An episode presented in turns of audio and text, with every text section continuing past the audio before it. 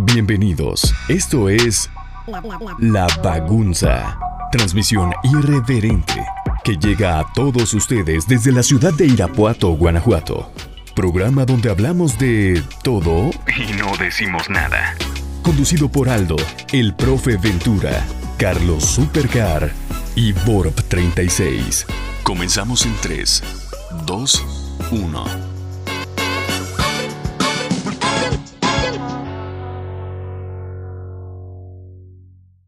Bienvenidos sean todos ustedes a un episodio más de este su podcast favorito de la provincia llamado La Bagunza con G, es decir, desmadre en portugués. Los saluda como siempre su eh, profesor de confianza, el profesor Batata, quien los saluda y en esta ocasión tenemos grandes eh, invitados. Doy la bienvenida a Alfredo. ¿Cómo estás, Alfredo? ¿Qué tal, profe Batata? Eh, Damián, un gusto. Eh, a mis compañeros que han estado en, en este sexto episodio para, para, su servidor. Y bueno, qué mejor que tener una voz ahorita autorizada ahorita en el fútbol, del fútbol como Damián y disfruten este, este podcast VIP. Muy bien, Carlos, bienvenido. ¿Qué onda, profe? ¿Qué onda a todos? Este, pues un honor tener a, al Rudo Zamorini aquí en este podcast de Irapuato y pues él digamos que viene siendo un invitado local porque estuvo un tiempo por acá muy bien, así es. Max, bienvenido, conductor invitado. Max vámonos, ¿cómo estás? Ah, buenas tardes amigos, ¿cómo están todos? Y un gusto como siempre hablar de fútbol con el ruso. Ya hemos tenido la oportunidad de compartir en varios espacios, en Twitter, en, en Facebook me dio la oportunidad de, en Instagram, perdón, de hacer un, un directo con él y siempre se aprende algo del ruso. Eso, muy bien. Eh, Bellezo, bienvenido, ¿cómo estás? Bastante bien, estoy este, que flipo de contento al tener aquí al ruso Samuelani y pues nada, contentísimo, un gustazo.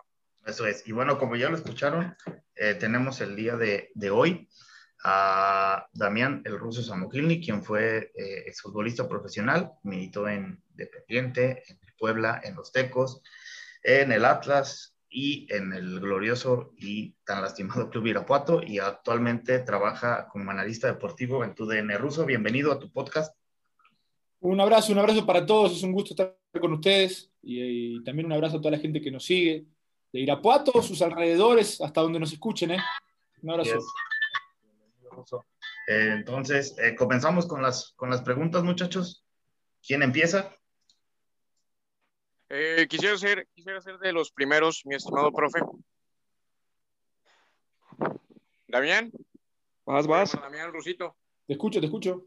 Ah, sí, Damián. Recién yo estaba viendo este, parte de la historia para, ya ves, haciendo la tarea y todo esto, para no llegar como no sabiendo. Y me llama mucho la atención una, una, una anécdota que tú contaste en otra entrevista.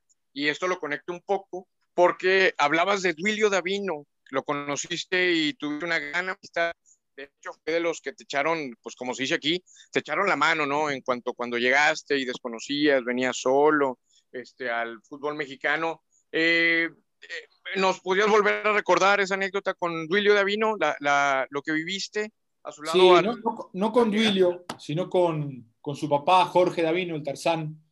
Eh, cuando llegué a León, pues ya sabes, ¿no? después de, de, de, hacer la pretemporada, llegué a la ciudad de León y estaba con el equipo, entonces en el primer día entrenando con el equipo, pues llega Jorge Davino, que es eh, exjugador del club, en aquel momento vivía ahí, yo creo que todavía sigue viviendo en León, y, bueno, pues se acercó, se presentó y me ofreció eh, su ayuda en cualquier situación que, que se presente, ¿no? Entonces, bueno, yo estaba viviendo un momento de incertidumbre, no tenía un peso, la verdad, porque no firmaba contrato. Eh, había estado de pretemporada, pues con todos los gastos pagos en la pretemporada, pero, pero cuando llegué a León, eh, pues era cuestión ya de, de, cada quien mantenerse y bueno, pues yo no tenía un peso, la verdad, estaba, eh, no tenía dinero, estaba esperando firmar mi contrato, no me querían adelantar nada porque no se firmaba y, y nos dieron un lugar para quedarnos ahí cerquita del estadio.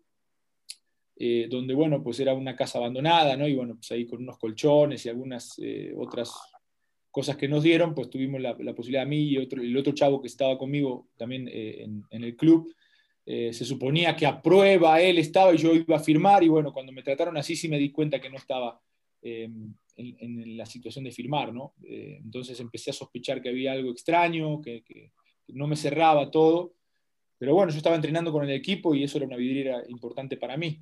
Cuando se acercó el papá de, Duilio, yo en aquel momento no sabía quién, ni quién era Duilio ni quién era Flavio, sus dos hijos, pero pues yo conocí a Jorge en, aquel, en, aquella mañana del entrenamiento, entonces, eh, bueno, em, por alguna situación ya extrema que estábamos viviendo en la casa, a mí se me ocurrió pegarle un grito y decirle, llamarlo y decirle que, estaba viviendo ahí una situación media complicada con el tema de la luz, del agua, y él y su esposa se portaron de forma maravillosa, nos apoyaron, a mí y al otro chavo, que estaba conmigo, eh, dándonos unas, eh, solamente teníamos luz, ¿no? que fue el primer servicio que pagamos, solo teníamos luz, no teníamos agua, nada, ni gas.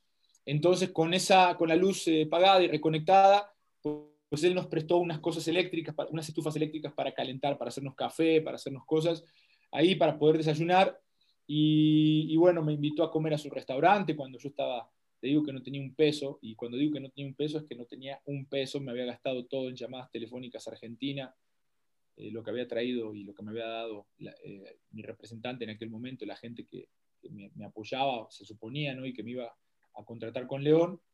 Yo tenía 21 años, vengo de una familia de clase media-baja, y bueno, cuando se me terminó el dinero que tenía después de esos 15 días, eh, pues eh, sentía mucha pena de, llamar a mis papás para que me pudieran apoyar con algo. Yo creo que lo hubieran hecho, pero, pero sentí mucha pena. Me fui, porque yo me fui o me vine a México, me fui de Argentina, eh, con, con, una discusión hasta cierto punto con mi papá, que él decía que no me convenía y yo decía que sí me convenía, quería venirme a México. Entonces, entre esa discusión, bueno, yo hice todo como, eh, como siempre lo he hecho por, por mi instinto y, mi papá no estaba de acuerdo, ¿no? Entonces eh, me dio pena volver a marcar y decir, ¿saben qué? Necesito ayuda, necesito dinero para mantenerme. Entonces eh, cerré la boca y dije, aquí me mantengo como puedo. Entonces apareció Jorge Davino, me invitó a su restaurante a comer, que eso era una, una ayuda maravillosa porque si no, no hubiera comido en todo un día, ¿no? Entonces, entre una cosa y otra nos apoyó y, y a la semana eso lo viví durante una semana, semana y media ahí en, en León. Eh, no recuerdo bien el tiempo exacto, pero pues, alrededor de 10 días máximo. Entonces, cuando este representante que me trae me, me dice que ya no se va a firmar nada, me manda vuelos de avión para llegar a Cuernavaca. Y bueno, llego a Cuernavaca y al momento de, de hablar con él, él me dice que ya no, no tenía posibilidades de, de jugar en primera división porque no me iba a contratar, porque se cayó lo de León. Y entonces surge la posibilidad de ir a Querétaro. Es ahí donde eh, me voy a Querétaro y lo llamo a, Jorge Davino y se portaron de forma maravillosa. Lo, cuento porque eh, realmente las vueltas de la vida, ¿no?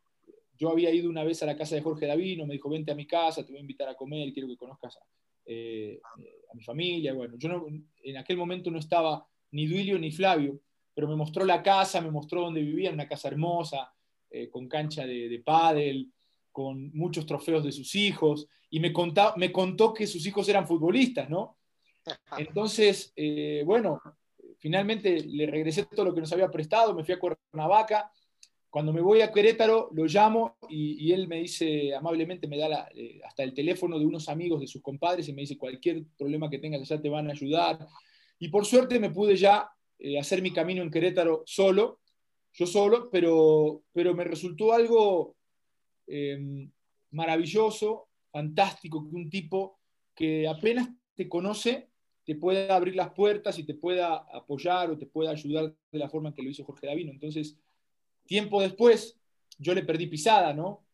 Eh, me desarrollé en Querétaro, después jugué un año en, Tasco Guerrero, en Iguala, también, bueno, era el equipo de, Guerrero, de, Joan Sebastián, jugábamos de local, teníamos localidad en Iguala, pero allá en Guerrero radicaba el equipo. Ya después de segunda división ya me quedé sin jugar y después regreso a Puebla, ¿no? Regreso a Puebla, eh, a, primera división y pues, eh, hago mi carrera, ¿no? Y después de un tiempo, después de un tiempo, llego a Tecos y llega Duilio. Y, y, es ahí donde lo veo después de mucho tiempo y le cuento esta historia y todas estas situaciones que viví con su papá. Y le digo, a ver, tráemelo un día acá para saludarlo. Y bueno, un día lo llevó al entrenamiento, eh, lo saludé, eh, yo recuerdo, creo que le di una playera, eh, me sentí muy agradecido con, con, con, su gesto, con lo que hizo por mí. Y, y, la verdad es que quería volverlo a ver para darle esas gracias que no le pude dar personalmente. Y bueno, pues en, en definitiva esa fue la historia después de siete años lo, volví a ver y le agradecí, lo abracé y bueno, fue algo, o sea, una de las grandes historias que, que, me deja el fútbol porque cuando él me ayudó yo no, no, era nadie, o sea, estaba buscando mi oportunidad en León, él se presentó, él era una figura de León. Y bueno, las vueltas de la vida, ¿no? Pero, pero siempre voy a estar agradecido y siempre voy a recordar ese gesto que tuvo Jorge y sobre todo también Duilio y, y Flavio, que, que si bien con Duilio tuve mucho, mucho contacto ahí en, en, en Tecos como compañero, eh, pues cada vez que lo veo le pregunto por su papá y porque la verdad es que eh, estoy, estoy completamente agradecido con, con, ese gesto y con lo que hizo. No, bueno, eh, tremenda historia. Definitivamente eh, el señor Jorge se portó como un padre, se podría decir, un padrino. Y déjame decirte que me inspira bastante mucho, Damián, porque la verdad es que yo no he pagado el agua, ya mero me van a cortar la luz. y ahora con todo esto sé que nada más no es mi momento, y, pero va a llegar. Todo Muchísimas llega, todo llega. ¿Sabes lo que fue? Mira, yo me acuerdo porque nos, nos, nos dieron una casa, a mi compañero y a mí, eh, que dijeron, bueno, aquí se van a poder quedar, es lo único que encontramos, ¿no? Y entonces la casa estaba como en desuso, estaba eh, obviamente deshabitada, no había muebles, no había nada, estaba muy sucia, tenía, se ve que tenía rato, seis meses o más, que nadie se paraba ahí. De, de y, casualidad, eh, Damián, en esa casa no estaba en Irapuato, digo, suena como que las... No, no, no, estaba, estaba, en León, estaba en León cerquita del ah, estadio y, y, cerquita de una iglesia. Y, sabes qué, en esos momentos cuando, bueno, pues yo estaba, la verdad, medio desesperado y, y buscando esa oportunidad eh, en León, pues bueno, dije, me quedo acá, porque aparte tampoco quería llamar a mi papá y decirle que estaba pasando problemas, o sea, soy, soy demasiado orgulloso para eso. Y bueno, cerré la boca eh, y yo recuerdo muy bien porque la verdad es que estaba, eh, el lugar no estaba, nos, nos, nos, la verdad es que nos llevaron dos colchones y nos los tiraron en el piso, estaba sucia la casa, o sea, no había agua, no había luz, no había gas, y lo único que fuimos a hacer es pagarlos como los 300 pesos de, de, de luz. Servicio. Y bueno, reconectaron eso al otro día y, y, con eso tuvimos que vivir ahí una semana, ¿no? Eh, fue una experiencia, es una experiencia bastante, bastante fuerte porque pues yo no esperaba eso cuando, llegara, cuando llegué aquí. Yo llegar a México iba a tener equipo, iba, iba a tener las cosas más fáciles, pero finalmente las cosas pasan por algo, me hizo eso muy fuerte eh, y después dije que si puedo superar esto que estoy viviendo estos primeros meses, puedo superar cualquier cosa y finalmente después todo se acomodó, ¿no? Sí, no, tú eres, tú eres de los jugadores, tú eres de los jugadores que han llegado a México. Sí, Carlos. Se cortó un poquito. Se desmayó de la impresión. Sí, bueno. Sí. Decía que. Yo creo que la respuesta, la respuesta es sí. A lo que entendía, sí. Pues, todo, todo, todos los. Le ganó la emoción. ¿no? Piedra de los pocos extranjeros aquí en la. Este, Ah, se le está cortando. Es que para 20 pesos que le puso, Chihuahua. Hay que, hay que pagar el internet. no seas codo, cabrón, paga el internet. Ya se lo bueno, apagó el vecino, en. Lo, en, en, lo que regresa, en lo que regresa Carlos, eh, yo, te, eh, yo te quería explicar, ahorita que comentaste tu, tu historia, nosotros eh, con los invitados que hemos tenido dentro del programa, llevamos a cabo una dinámica en la que les comentamos algún suceso de su vida y en una palabra eh, no, lo, no lo comentan. Entonces, oh. en esta ocasión, eh, voy a empezar en el siguiente orden. El primero es la serigrafía o serígrafo, para que lo entiendas. Pues, sí, sí, sí, no, no. Eh, para mí fue, un, eh, fue el descubrir un, el, el, el, trabajar por primera vez en mi vida. Okay, Yo tuve la, suerte, tuve la suerte de, no, digo, no crecí en cuna de oro, pero, pero ni mucho menos, ¿no? Porque mi familia, como dije, era de clase media baja, pero nunca tuve la, como que la necesidad de trabajar yo porque mis papás, gracias a Dios, hicieron todos los esfuerzos para que yo pudiera desarrollar mi carrera de futbolista sin tener que hacer otra actividad. Entonces, eh, fue mi primer empleo. La siguiente es Puebla. Ah, pues amor, amor total. Ascenso. Al sueño hecho realidad. Dirección técnica. Eh, es un anhelo. Los asados. Eh, una convivencia familiar y con amigos espectacular. Ok. Para eso sirve. Irapuato. Puta. Fue mi mejor y peor experiencia. Ok. Ah, Al- al- luego nos contará por qué es la peor. Pues si ustedes quieren, se los puedo desarrollar más adelante. Ok, perfecto. Muy bien. Y, y por último, tu DN. Eh,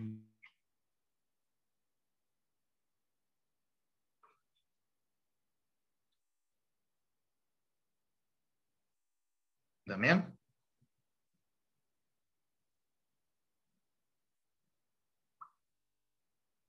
Damián, Damián.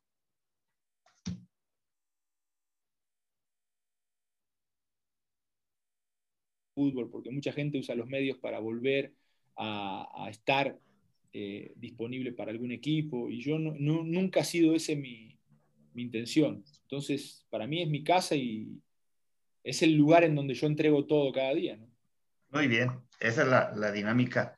Eh, Alfredo, ¿tienes alguna pregunta? Gracias, Ruso. ¿Tienes alguna pregunta para Damián?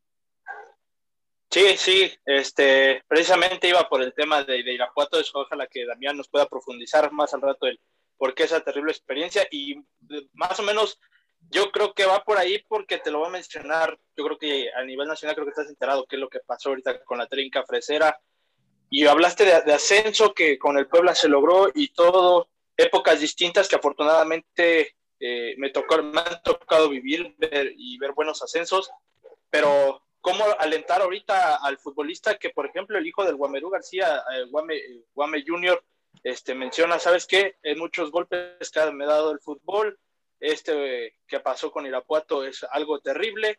¿Cómo alentar al jugador Damián para que pues, no se desmotive y pueda seguir con su carrera, ya sea aquí en México o en el extranjero? Y bueno, eh, no, no es fácil, ¿eh? No es fácil tener este tipo de reveses, porque cuando estás cerca de conseguir algo y se te cierra una puerta, pues eh, obviamente que duele. Pero el fútbol es así, ¿eh? El fútbol te da muchas derrotas.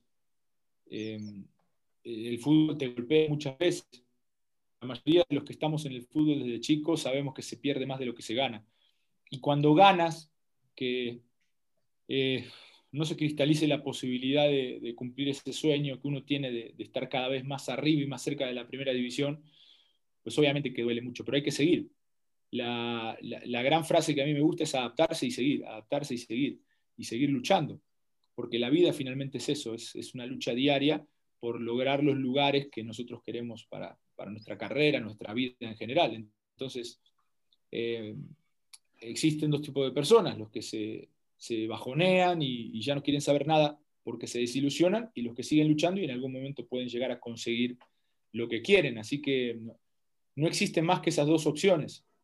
O uno deja de jugar y se dedica a otra cosa, o uno entiende la situación, se adapta y sigue peleando por el lugar que, que quiere merecerse o que cree merecerse o en el que en algún momento puede llegar a estar si es que lo, lo hace bien eh, y se presenta la situación como para, para que ese salto se, se dé, ¿no? A nivel individual y a nivel club, pues a la afición que no se, que no se desanime tampoco, porque finalmente eh, tarde o temprano las cosas eh, regresan a, su lugar y creo que se han hecho bien las cosas a nivel club en Irapuato. A esperar, a ver qué pasa, pero yo creo que la gente que hoy tiene los destinos del club está haciendo bien las cosas, lo hizo ya anteriormente la gente de los San Román, lo, hicieron muy bien en, en, Liga de Expansión, en algún momento con Alebrijes. Entonces creo que después de mucho tiempo, Irapuato tiene eh, en su directiva gente que, que puede llegar a tener buenas ideas y que puede llegar a tener un respaldo para regresar al club a lo que en algún momento fue. Pero me parece que hay que tener un poquito de paciencia porque las cosas no van a ser tan fáciles como parecen. Así es, así, así será, hay que tener paciencia y pues esperar, ¿no? Ante los ojos del país ascendieron deportivamente, ante los ojos de los dueños, pues parece que no son muy eh, buenos o tan alentadores esos logros, pero ese es tema de que ya se, ya, ya se tocará en, otra ocasión. Y como bien, pues eh, tenemos dos eh, conductores invitados, ya que pues aquí tenemos de, todo, gente que no paga el Internet, gente que se roba el Internet como Rubén.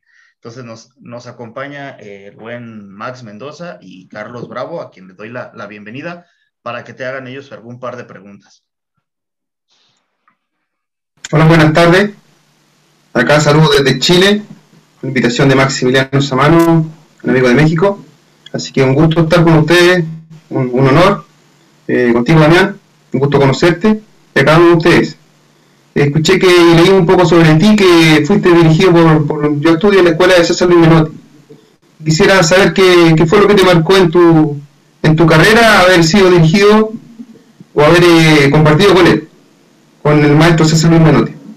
Mira, tuve, tuve la suerte y a la vez eh, no tanta porque fue muy poco tiempo de conocerlo, de trabajar con él en divisiones menores de Independiente, allá por el 94 creo que fue, si no recuerdo mal, que estuvo en Independiente. Tuvo varias, en varias etapas en Independiente, pero en el 94, si le digo si no recuerdo mal, yo tenía 14 años y faltaba un futbolista y esa fue la primera vez que me tocó integrar un, por lo menos un entrenamiento, tener un entrenamiento con el flaco Menotti. Eh, entonces me suben a mí a jugar con, con, la primera división y fue realmente una experiencia importante porque aparte eh, es un tipo que impone, es un tipo que, que a nivel histórico en Argentina se lo respeta y, el tener su, respaldo y de repente dos o tres palabras de aliento y, que, pudieran ayudarme a, desempeñarme mejor en mi posición, me ayudaron en aquel momento. ¿no? Después eh, me tocó eh, perderme un, rato en las inferiores de Independiente y me volvió a tocar en su segunda etapa que me subieran a reserva y, y tener ahí interescuadras y en algún momento participar incluso en entrenamiento con la primera división por ahí del 97, 98, tal vez no recuerdo bien, pero eh, en esa etapa que estuvo Menotti, me tocó de nuevo eh, ser dirigido en algunos entrenamientos, pero todavía no, yo no formaba parte del equipo de primera división. Y después le perdí, le perdí pisada, él se fue, yo me fui independiente, y, aquí en México eh, me lo encontré, me lo encontré, platiqué con su hijo, que me reconoció después de verme jugar, él se expresó muy bien de mí en, una prueba que yo hice en Puebla y gracias a ese comentario terminé yo firmando con Puebla después de mucho tiempo de estar inactivo. Y cuando eh, él toma Tecos y yo llego a primera división, él me pide como uno de los refuerzos para Tecos y, me pide insistentemente, a mí no me, no me compra Tecos en ese momento y él se va por eso. O sea, a mí me pareció de cierta forma un halago que, que un tipo tan importante eh, se fuera porque no llegué yo y porque le llevaron a otro futbolista. Fue algo que, no, digo, no lo pude dimensionar en su momento, pero, es algo importante. Y, realmente eh, las, pocas interacciones que he tenido con él en entrenamientos o en algún partido amistoso que también me tocó disputar eh, en Independiente, pues fueron extraordinarias porque es un tipo muy puntual para, para, para hablarte, eh, sobre fútbol. Y aparte, yo creo que la mayor eh, virtud de Menotti es que tiene el, primero el don de la palabra, de llegarle al jugador, y tiene esa gran capacidad para generarte confianza en ti mismo. Entonces, que a mí con 17, 18 años venga, me ponga una mano en el hombro y me diga, eh, mira, agarra la pelota con confianza, intenta. Es, ese, esa cercanía y esa tal vez hasta incluso belleza que tiene para poder expresarte las cosas de una manera, pues te da confianza, ¿no? Te suelta. Y a mí en algún momento me ayudó mucho. Y ya después, bueno, lamentablemente ya no pude trabajar con él en Tecos, pero, pero tengo un gran recuerdo de él. Sin duda, un, un gran, gran director técnico, el señor César Luis, César Luis Menotti. Le vamos ahora a dar la, la, dicha de preguntarle a, Max Sámano, Max, ¿estás por ahí? Ah, claro. ¿Alguna pregunta para Debe haber sido un privilegio ser entrenado por un técnico campeón del mundo. Sí, sí, no, no hay duda, no hay duda. Lamentablemente, digo, fue poco tiempo, me hubiera gustado estar mucho más, más tiempo a las órdenes de, un tipo histórico y que seguramente sabe mucho de fútbol, solo pude eh, tenerlo poco tiempo. Muy bien. Max, ¿alguna pregunta que tengas? ¿Cuál fue el entrenador que más te marcó como futbolista? Del que más aprendiste. ¿Quién, quién, te metió, ¿Quién te metió ese piquetito de querer ser entrenador? Dos, dos. Eh, sin albur, eh, supongo. ¿no? No, no, no, no, no, no, del piquete. No, no, no, no, eh, Mira, yo estamos medio corrientes, pero no tanto. No, no, no. Yo, yo creo que me marcaron dos entrenadores. Uno fue Peckerman en selección, en selección menor, en su 17 Argentina. Y el otro fue Miguel Herrera, ya estando aquí como profesional en Tecos. Eh, Peckerman porque tenía el don de, de acercarse al futbolista y llegarle de una forma única, porque es hasta paternal es su relación con el futbolista. Así era en aquel momento, ¿no? Y, la verdad es que aprendí mucho con él y con su cuerpo técnico en general, estando en sub-17 en, Argentina, en el año 97 por ahí. Después, eh, cuando ya estuve aquí en México, Miguel tiene una, también una forma de manejarse con el jugador muy directa, muy amistosa, eh, muy de frente, y a mí me encantó y, creo que esos, esos dos años que tuve con Miguel también en Teco me enseñaron muchas cosas y aprendí sobre todo mucho de lo que es el manejo de grupo, porque Miguel tiene esa gran característica que es el poder tener ese, ese afloje con el jugador, ¿no? ese manejo que, que no todos los entrenadores tienen y, aprendí, aprendí que, que bueno, que, para tener un equipo que se parta la madre en la cancha tienes que tener feliz al jugador, tienes que tenerlo contento, platicar con todos, hablar con todos, solucionarle problemas y todo eso también lo, aprendí de Miguel ¿Quién, quién me, eh, me, dio la posibilidad o, me dio ganas de dirigir? No, ninguno, ningún entrenador en general. no, no podría decir fue tal entrenador, no. Me salió, me, me nací a mí.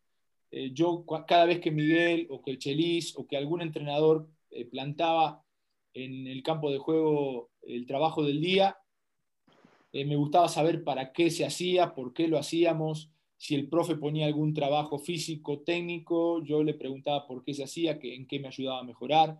Cuando yo tenía algún problema físico y necesitaba mejorar, iba con, el profe y, tenía la duda y, me gustaba saber por qué o por qué necesitaba para estar mejor, ¿no? técnicamente, eh, cómo podía perfilarme mejor, cómo podía recibir más a gusto en la cancha, en, qué paso tenía que recibir. Todas esas cosas eh, se fueron despertando con el correr del tiempo y muchas de esas situaciones se despertaron porque cuando yo era, era joven, en mis inicios, no recibí tanta ayuda desde lo táctico de los entrenadores.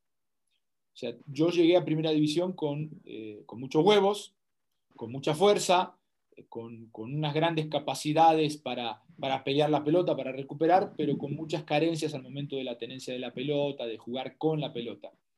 Y si bien no era un tronco como la gente dice por ahí, tampoco era, era un habilidoso. Y mucho se debe a que en mi formación tuve entrenadores que no me ayudaron. Yo por eso le, reconozco a Peckerman una gran influencia en mí, porque cuando fui a selección crecí, sentí que crecí muchísimo en, un año que trabajé con él. Cosa que anteriormente los entrenadores y los, formadores que tuve no me ayudaron tanto.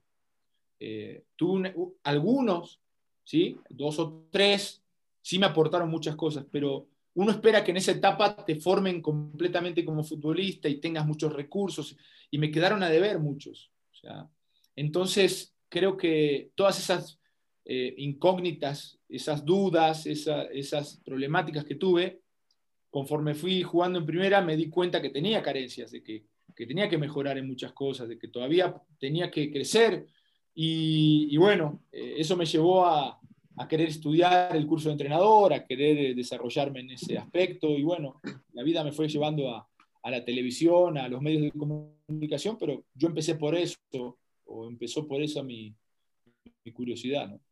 Y, y por último, hermano, hoy en 2021 te ves más cerca de los banquillos. ¿Más cerca que cuándo? más cerca que el año pasado. No, no, mentira. Más, más cerca que cuando llegaste a tu DN, porque me habías eh, comentado en algún momento que tuviste la oportunidad de llegar a Cruz Azul como auxiliar técnico de Tomás Boy. Sí, en algún momento me tentaron, eh, justo antes del Mundial, y un año antes del Mundial creo que fue cuando, bueno, cuando Tomás estaba en Cruz Azul. Y él iba a cambiar de auxiliar, finalmente después fue Leandro Cufré. Pero yo creo que quería él un auxiliar joven y, me hicieron una propuesta y yo preferí seguir en TUDN porque quería, en TDN en aquel momento porque quería ir al Mundial. Y cuando, era mi sueño, y cuando cumplí mi sueño, pues me sentí satisfecho, ¿no? Era mi sueño estar en el Mundial, era mi sueño narrar o comentar una final y lo logré y, y terminé feliz de la vida. Y bueno, hoy creo que estoy eh, cerca de, estar en un banquillo. De hecho, he tenido propuestas, pero hoy me detienen varias cosas y proyectos personales, situaciones eh, familiares para poder salir de la ciudad. O sea, son muchas cosas eh, que, tengo que evaluar y no me desespera tirarme de cabeza a dirigir.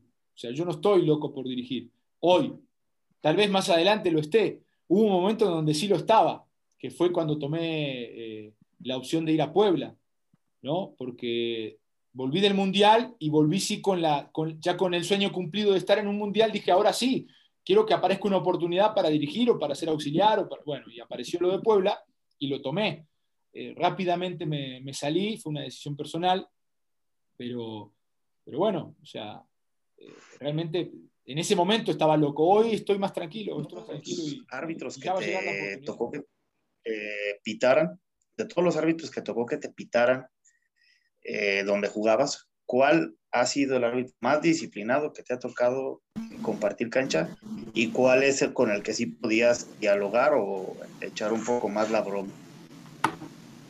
Eh, no, con todo me llevaba manejar los partidos con, con mucha autoridad, sin tanto grito, le, te permitía el diálogo, o sea, le podías hablar y con el que al principio no hacía mucho clic era con Marco, porque Chiquimarco inició era un árbitro bastante duro.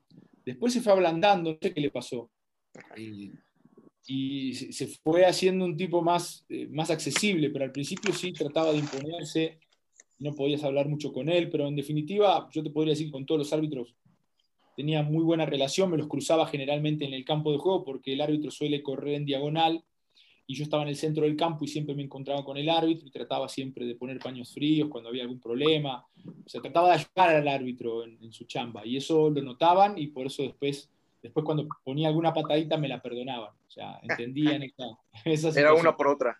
Sí, sí, sí, yo salía, hacía el trabajo, salía de la cancha, iba, le daba la mano, le hablaba con ellos, los cotorreaba un cachito ahí, eh, después... Eh, los ayudaba en el campo de juego cuando algún compañero mío reclamaba airadamente, le decía, no, tranquilo, yo, yo le digo, y los agarraba a mis compañeros, me los llevaba, o sea, hacía mi trabajo y de repente cuando me tocaba ir a una dividida entraba con todo y los árbitros viendo eso me perdonaban algunas situaciones. No había bar, entonces eh, era un trabajo psicológico. Sí, claro, te, lo, te, los, te los echabas al bolsillo y ya después me te la cobrabas. sí. Te lo funciona. Y ¿Cómo es mejor Chiquimarco? ¿Como árbitro o como analista? No, como árbitro era, era muy bueno y como analista también lo es, también lo es. Em, creo que de repente eh, está, está muy influido por la escuela española y bueno, de repente pues los conceptos y que ha aprendido allá, pues lo traslada aquí y se le va una Z porque ya quiere ser español a veces. Pero, pero la verdad que es un tipazo, es un tipazo y es un muy buen analista y es muy relajado, es, eh, es una gran persona. trabajar con él te da para poder hasta cotorrear. A mí me gusta mucho en las transmisiones no hacerlas tan serias, un desmadre, pero, pero sí tener un poquito de juego ahí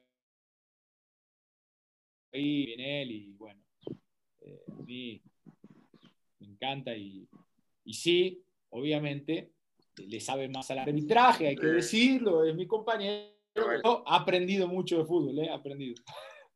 También la parte de jugador. como árbitro, de los mejores árbitros mexicanos en la, historia. Sí. Sin duda. Alfredo, eh, ¿alguna otra pregunta más? Eh, sí, yo quería preguntar ahorita que te he visto, sí, te, yo cada, soy de las que cada noche tengo que estar viendo línea de cuatro y pues ahí de, vez en cuando te he estado, te he estado, siguiendo y quería preguntarte también que están ahorita de cerca con la selección mexicana, ¿qué tantas posibilidades tú les ves eh, tanto a la selección olímpica como a la selección que está en Copa Oro? Bueno, en Copa Oro la obligación de ganar, ahí sí. En Copa Oro no hay otra más que ganar, porque Estados Unidos va con un equipo B, o hasta C, podría decir B, pero con, futbolistas eh, que, no tienen la calidad de los últimos con los que se enfrentó el equipo mexicano y que perdió la final del Final Four. Sí te puedo decir que ahí es la obligación de ganar el torneo. E incluso cuando Estados Unidos presenta un equipo competitivo, eh, el, equipo A, México por historia, por lo que representa en el área. Y con respecto al trío olímpico, yo creo que puede estar, entiendo que eso no, no va a ser suficiente. Gané algo, pero ya dependerá, una vez que se meta entre esos cuatro primeros, la posibilidad de ganar y de poder colarse en un tercer lugar o llegar a la final. Yo creo que tiene posibilidad de llegar entre los cuatro primeros, pero eh, hay equipos como España, que me parece que están un escalón arriba de México, eh, pero yo veo, veo la posibilidad por, jugadores, por, por entrenar, me gusta mucho. Y lo que sí es que pues en el grupo, eh, aunque todos piensan que el fuerte es Francia, yo creo que el fuerte es Japón y ahí pues va a estar el problema, ¿no? Ojalá se pueda ganar ese partido para después poder eh, buscar esa calificación y, que este equipo se meta, como digo, entre los cuatro primeros. Si es con medalla, mejor, ¿no? Sí. Perfecto.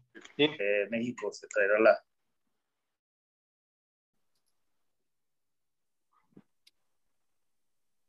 Ah, gracias. Eh, hermano, te quería preguntar sobre el tema de los naturalizados tú que representaste a la selección mexicana en un mundial de playa se siente igual. Muchas veces, muchas veces, muchas veces las personas del extranjero se enamoran más de México que el mismo mexicano. De hecho, es algo muy normal aquí en México, por eso a algunos mexicanos se les dice tlaxcaltecas cuando viajan a Estados Unidos, o como lo que decías ahorita de Chiquimar, el que mexicano. Pero bueno, eh, a ver, eh, ¿qué quieres saber del, naturalizado? ¿Cuál es, ¿Cuál es exactamente? ¿Qué opinas de los periodistas, de los colegas que le, a Funes Mori, por ejemplo, de que no siente igual Z que con, qué, con, qué, ¿con qué argumentos? Tiene hijos mexicanos. te podría decir que esos mismos, o muchos de o, en su momento cuando Neri Castillo, que eh, nació aquí en México, lo llevaron de aquí, se formó en Uruguay, fútbol por todo el mundo, pero tenía más pinta de sudamericano que, de mexicano, pero había nacido aquí en San Luis Potosí, o, em, de este chico Luca Romero, que nació también por aquí y se lo llevaron cuando tenía algunos meses y más pinta de argentino y, y, él ha, manifestado que quiere jugar por, Argentina y todavía sigo viendo situaciones eh, que dicen Lucas.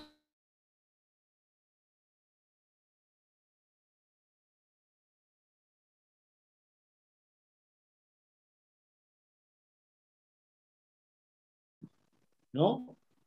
El hijo del Chaco es mexicano.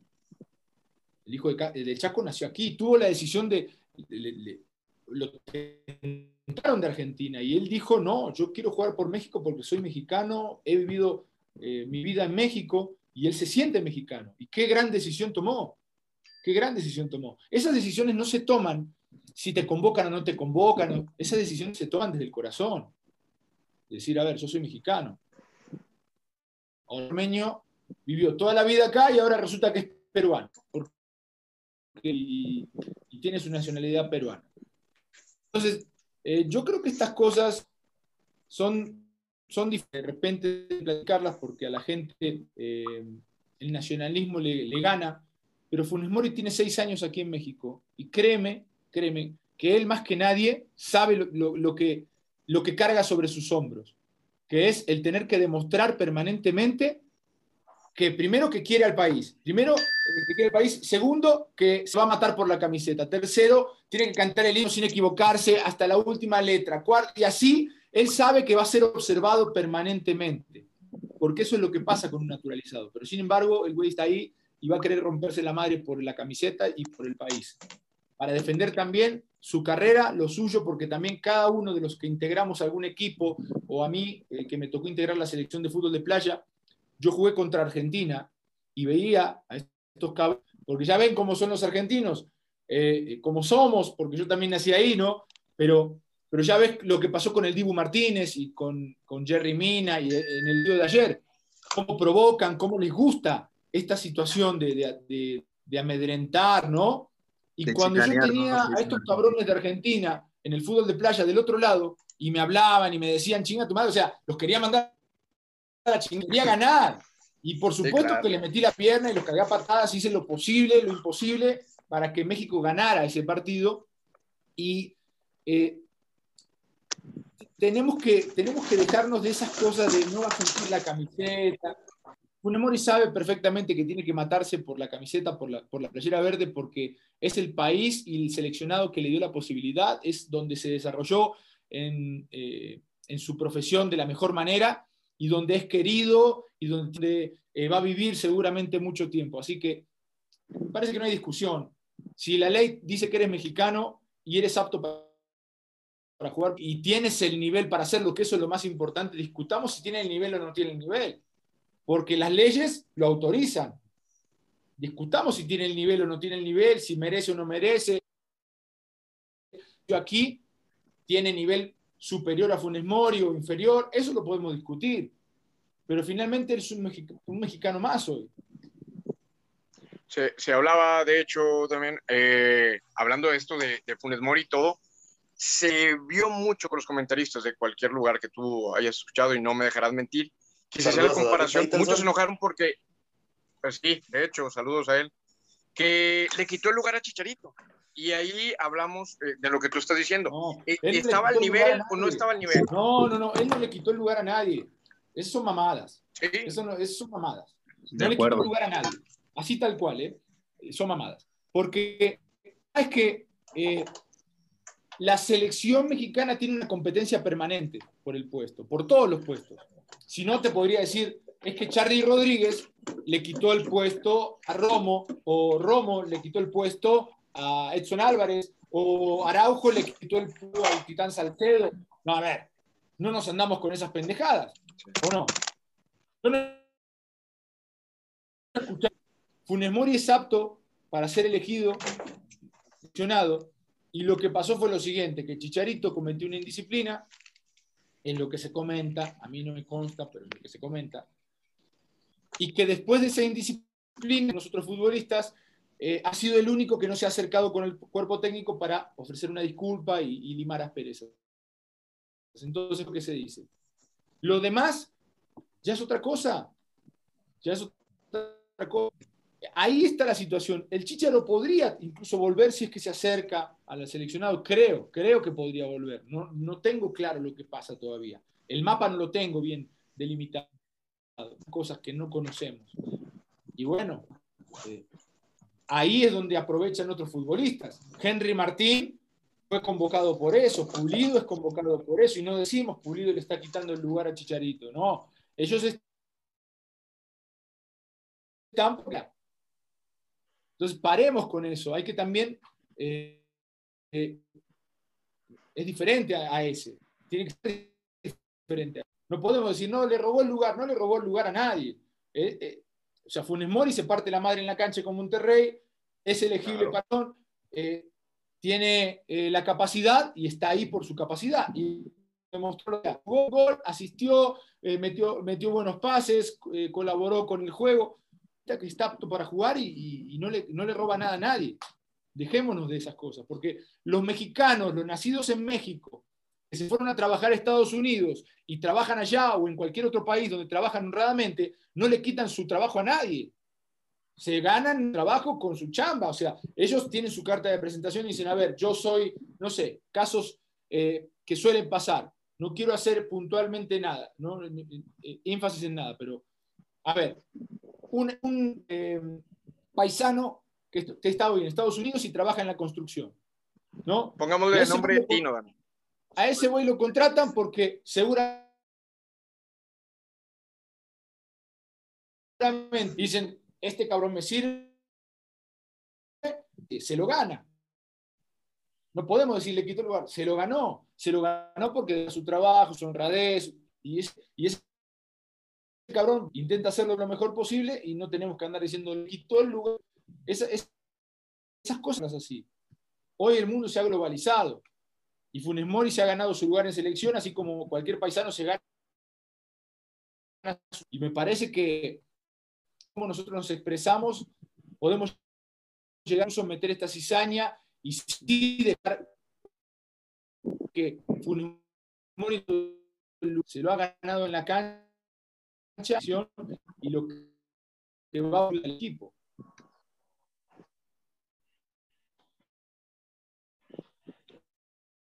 Alguna pregunta? Escuchando atento el día a Damián con su experiencia, igual nos, nos nutre lo que está pasando, globalizado, que más allá también pasa acá, también tenemos realizados, pero son bienvenidos. hoy día Ben y fue bienvenido. Eh, me acordaba también de mirar, eh, preguntarle por el futuro del fútbol, porque el, el fútbol hoy día es, hay poco jugador diferente, poco, poco jugador distinto te miraba a ti también y tenía muy lindo video, muy buena visión. Te quiero hacer ¿dónde miradas? ¿En qué están fallando los formadores, los entrenadores? ¿Está llegando el, chico ese talentoso, talentoso, se está perdiendo, estamos más, está llegando más cuadradito, más el pase? Eh, eh, está eso, o sea, si miramos la fila viene, hablamos solamente de Neymar y Messi, siento que juegan 11 contra 11, entonces eso. Bueno, mira, acá pasa un fenómeno, hay un fenómeno social detrás de todo esto eh, que es el, que el tiempo ha cambiado y han cambiado las formas en cómo el futurista se va desarrollando.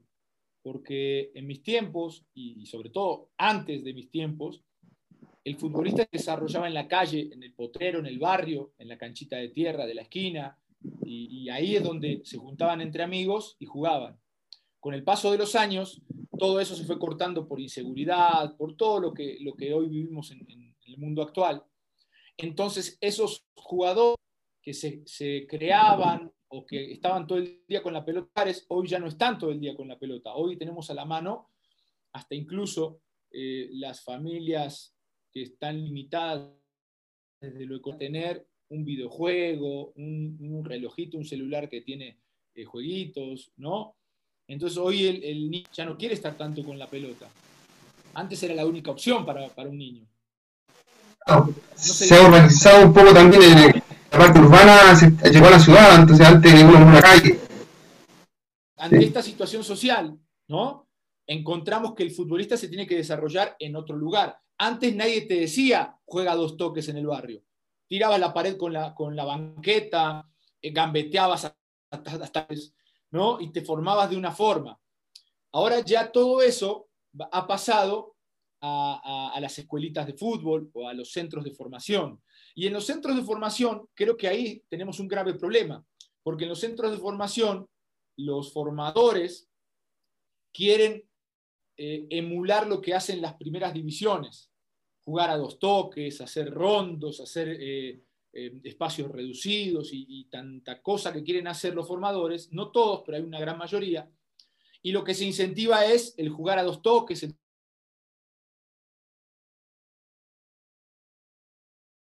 tocar fintas, dribblings, o sea, le, están inculcando al jugador que tiene que tocar y que tiene que moverse, que tiene que tocar y que tiene que moverse. Entonces, aquel que antes aprendía en el barrio a gambetear incluso hasta los árboles, como decía yo, hoy en la escuelita aprende a jugar rápido, a desprenderse rápido de la pelota. Entonces, todos se transforman en jugadores de tocar y mover, tocar y moverme, tocar y moverme, y pocos saben gambetear.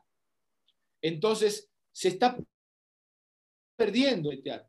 que no siempre es buena, pero que creo que es más, difícil que ya un chico de 13, 14, 15 años tú le enseñes a gambetear, que a esa edad, que ya gambeteó toda la vida, porque las circunstancias antes lo obligaban a gambetear, porque la libertad de jugar en el barrio eh, lo obligaba a gambetear, hoy este futbolista yo le enseñe a, jugar a dos toques, a desprenderse rápido de la pelota. Es mucho más fácil agarrar un jugador técnicamente habilidoso y, enseñarle a entender mejor el juego y decirle, usa la gambeta cuando tú quieras, aquí toca rápido, aquí eh, juega dos toques, aquí juega tres toques, a que yo tome a un futbolista que ya lo formaron para tocar y moverse, para jugar a un toque a dos toques, y yo le pida que gambetee. Entonces, sí tenemos una carencia de ese tipo de jugadores. Eh, y va a seguir habiendo ese tipo de, jugadores, o, va a seguir eh, el fútbol careciendo de este tipo de jugadores, porque cada vez se hace eh, o se trabaja más conforme a la metodología española que está viniendo muy fuerte hoy, de tocar, moverse, del juego de posición. Entonces, hoy queremos hacer rondos, queremos hacer espacios reducidos cuando tenemos que dejar que el jugador desarrolle su técnica y gambetee, intente, se equivoque, entienda cuándo tocar, cuándo moverse. Todo eso, todo eso me parece que son eh, los errores más comunes que están teniendo los formadores. Yo desde afuera lo estoy viendo con mi hijo, porque mi hijo tiene nueve años y está en esa etapa. Y yo lo primero que le enseñé a mi hijo es la capacidad, la, la parte eh, y yo no fui así, yo no fui así. Puesto. Yo les, es más, lo incentivo a que gambete. Y comete errores. Y yo le estoy, obviamente yo de afuera lo, lo voy llevando y le digo, a ver, está bien que el entrenador te pida que toques, que juegues a uno y dos toques, pero en este momento es aprender a gambetear, aprender, no tener miedo a gambetear, porque a mí me daba miedo, cabrón. O sea, yo me enfrentaba a un rival y decía, mejor la toco, ¿no? Porque tenía miedo de que no me saliera alguna bicicleta, no me saliera el enganche. Yo tenía miedo de eso. Y entonces a mí mi papá me decía, toca rápido. Y yo me crié jugar. Me decía, piensa rápido y toca, porque tú no sabes gambetear. Claro, pues si no intentaba nunca. Entonces hoy yo le digo a mi hijo, tienes su mano a mano, encáralo. Tírale una bicicleta, no importa si no te sale.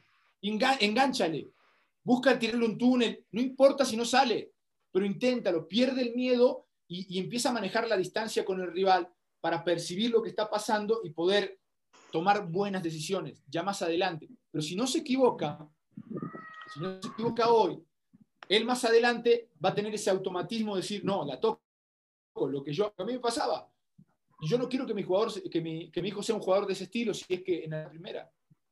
Entonces, hoy yo lo veo a mi hijo cómo gambetea y dijo, ay, digo, ay, cabrón, o sea, ¿en qué momento? Yo nunca le enseñé a gambetear eh, como tal, o sea, le enseñé los, los driblings, la bicicleta, hacer algunas cosas, pero él ya está teniendo ese atrevimiento. Lo veo de repente en un uno contra uno tirar una bicicleta y salir con nueve años, digo, cabrón, o sea, yo no lo voy a hacer. Y digo, vamos bien. Ahora, su entrenador tendrá que frenarlo en algún momento y decirle, a ver, aquí sí, aquí no, aquí abajo no, en, en zona defensiva no, intenta. Eso ya es parte de, para conocer el lugar, el momento, cuándo sí, cuándo no, pero no limitar al futbolista desde que inicia. Y eh, empapado en, este tipo de situaciones técnicas, de dribbling, de controlar, de pasar, decirlo inmediatamente de defensa. A los más malos los pongo de defensa, claro, los pongo de defensa y tocan menos la pelota y les pido que la tiren para arriba, porque quiero ganar. Entonces son un cúmulo de situaciones que se dan para que el futbolista hoy se forme de una manera diferente y solamente toque y pase, toque y pase y me muevo, paso y me muevo, paso y me muevo. Y así no es el fútbol. El fútbol siempre va a necesitar del habilidoso y del desequilibrante, porque si no después lo vamos a tener que ir a buscar a Ecuador, lo vamos a buscar a, a Colombia, donde todavía salen ese tipo de jugadores. ¿No? Sí, claro pero va a llegar un momento en donde también en esos países ya no va a haber, si seguimos trabajando de la misma manera. Me suena, me suena mucho también como al artista, ¿no? Que cuando en una escuela le enseñan cómo hacer, pero deja de ser creativo, deja de no tener imaginación, de resolver en el momento con su habilidad nata, sino que ya le enseñan qué hacer. Entonces, pues nada. te voy, a compartir, te voy a compartir mi experiencia, porque a mí me gusta dibujar. A mí me gusta dibujar. Y dibujo bastante bien. Y cuando tenía 10 años, mi mamá vio que a mí me gustaba dibujar, yo dibujaba mucho a los Simpsons, y entonces me dice, mi mamá, te voy a llevar a una escuela de dibujo. No era mi pasión, ¿eh? pero me gustaba, eh, podía dibujar muy bien. Entonces me dice, te voy, a dibujar, te voy a llevar a una escuela de dibujo. Y me lleva a una escuela con una maestra que me decía, a ver, quiero que hagas esta rosa. Y me ponía una, foto de una... Yo la dibujaba, intentaba hacerla. Y cuando iba a mitad de camino, me decía, no, así no se hace. La borraba y casi que la hacía ella. Me la trazaba. Y yo después, bueno, dibujaba sobre su dibujo, ¿no? Y me ponía la foto de Mickey Mouse, alguna cosa así, y ahí dibujaba yo. Y me equivocaba y me decía, no, esto no es así. Y me lo borraba y me lo hacía ella.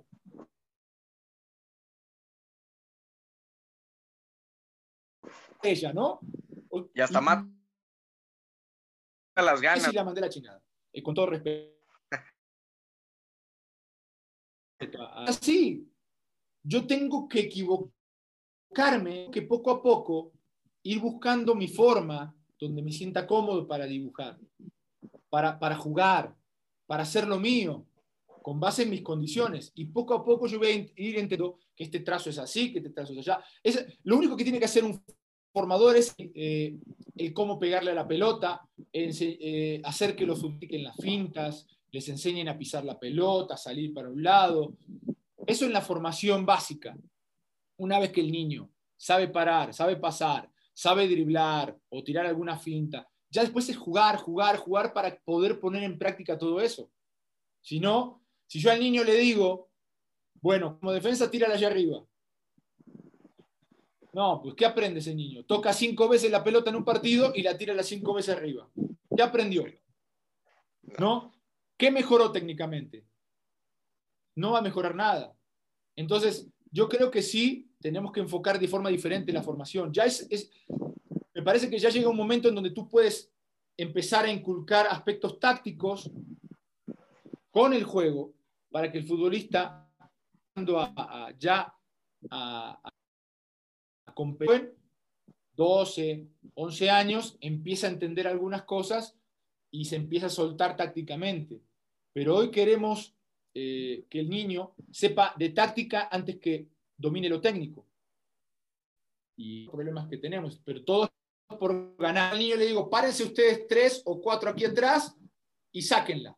Saquen, saquen la pelota hacia adelante. Y claro, ponen los más eh, habilidosos adelante y le dices, vamos para adelante y haces goles, ¿no? Y ganas. Y dices, esta categoría ganó, esta categoría ganó este torneo. Y te presentas como un ganador. Y llegan, llegan más niños. Y dices, esta categoría ganó. Claro, ganaron pero ¿qué aprendieron los niños que juegan de defensa? ¿Mejoraron técnicamente? ¿Crecieron de alguna forma? Entonces, de ese equipo, igual los dos delanteros, adiós. Se perdió esa generación. Hay que trabajar con los chicos para que dominen lo técnico y después sí te enfocas en lo táctico. Para eso tener que resignar muchas victorias vas a tener que resignar eh, eh, muchas victorias, el ganar partidos, el festejar, sí, pero trabajando sobre lo técnico, después vas a poder inculcar lo táctico y una vez que inculques lo táctico, ese equipo va a empezar a ganar porque va a ser mejor equipo y todos van a crecer, no solamente es y, lo, y los otros. Adiós. Esa es la formación. Todavía no lo entendemos, me parece. Bien, ok. Sí, entendemos que ahora que por todo esto. Muy bien. Este, oigan, estamos por despedir el, programa. Este, eh, aunque agradecer primero eh, antes a Damián, ahorita vamos a ir a, la parte de preguntas. No sé si tanto Carlos como Max eh, tengan alguna, este, alguna, alguna conclusión para hacia, hacia Damián para poder este, ir despidiendo este episodio de la bagunza.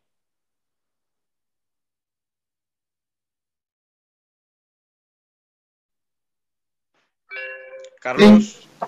Eh, no, así despedirme y decirle que ha sido gratificante compartir este, este, breve momento y gracias a Damián porque igual es una verdad absoluta lo que estaba diciendo recién, dale libertad, no le quitemos el fútbol del, presente, nos dicen nuestros maestros, que está en el pasado. O sea, el antes es lo que tiene que volver hoy día. Ese, hoy día lo que voy a hablar un poco de, mi parte que pasa acá en Santiago.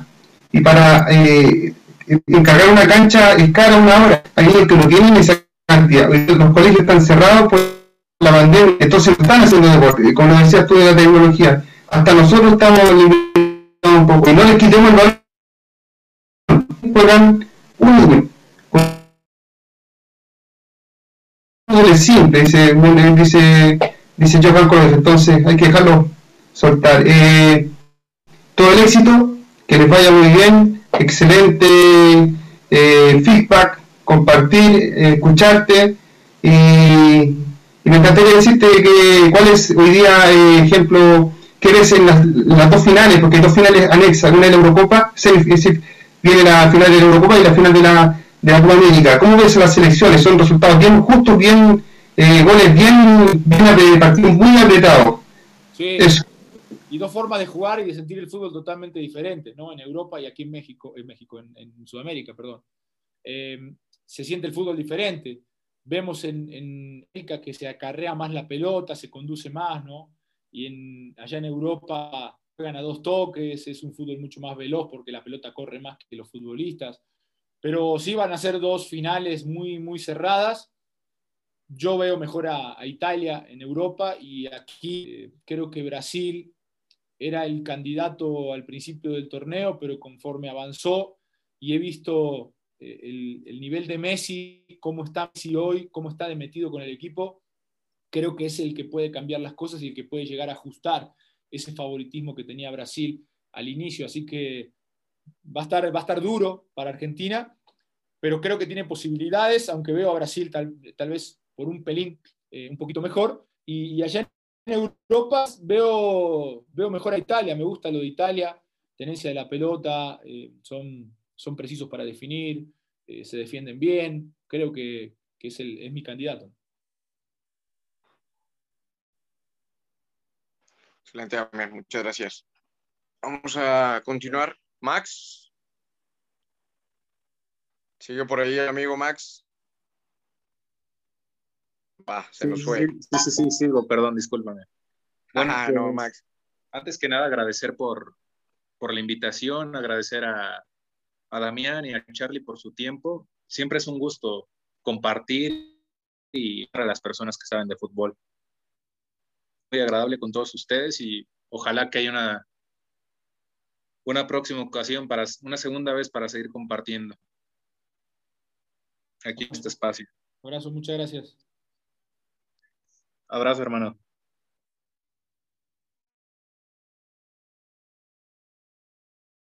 Ellos, eh, pues aceptado la invitación a la bagunza.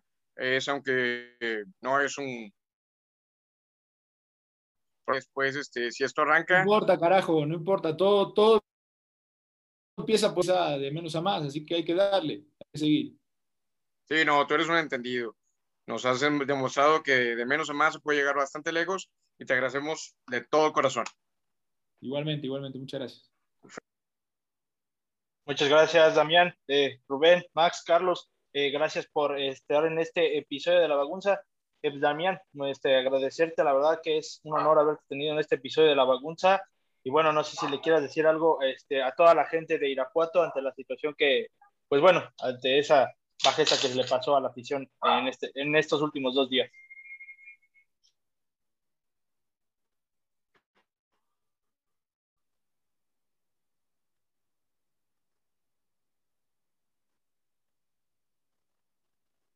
Sí, eh, es, un momento difícil todos, eh, la gente, para todos los, los freseros, pero eh, yo creo que pues, es simplemente creer, creer y seguir adelante, ¿no?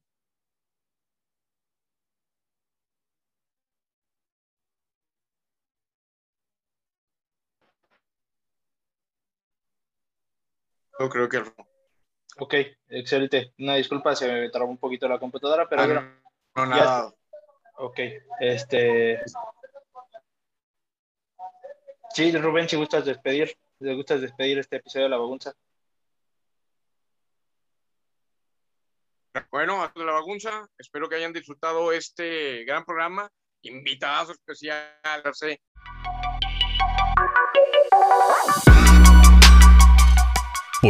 ha sido todo. Esperamos nos escuchen en el siguiente capítulo de esto que es La Bagunza. Hasta luego.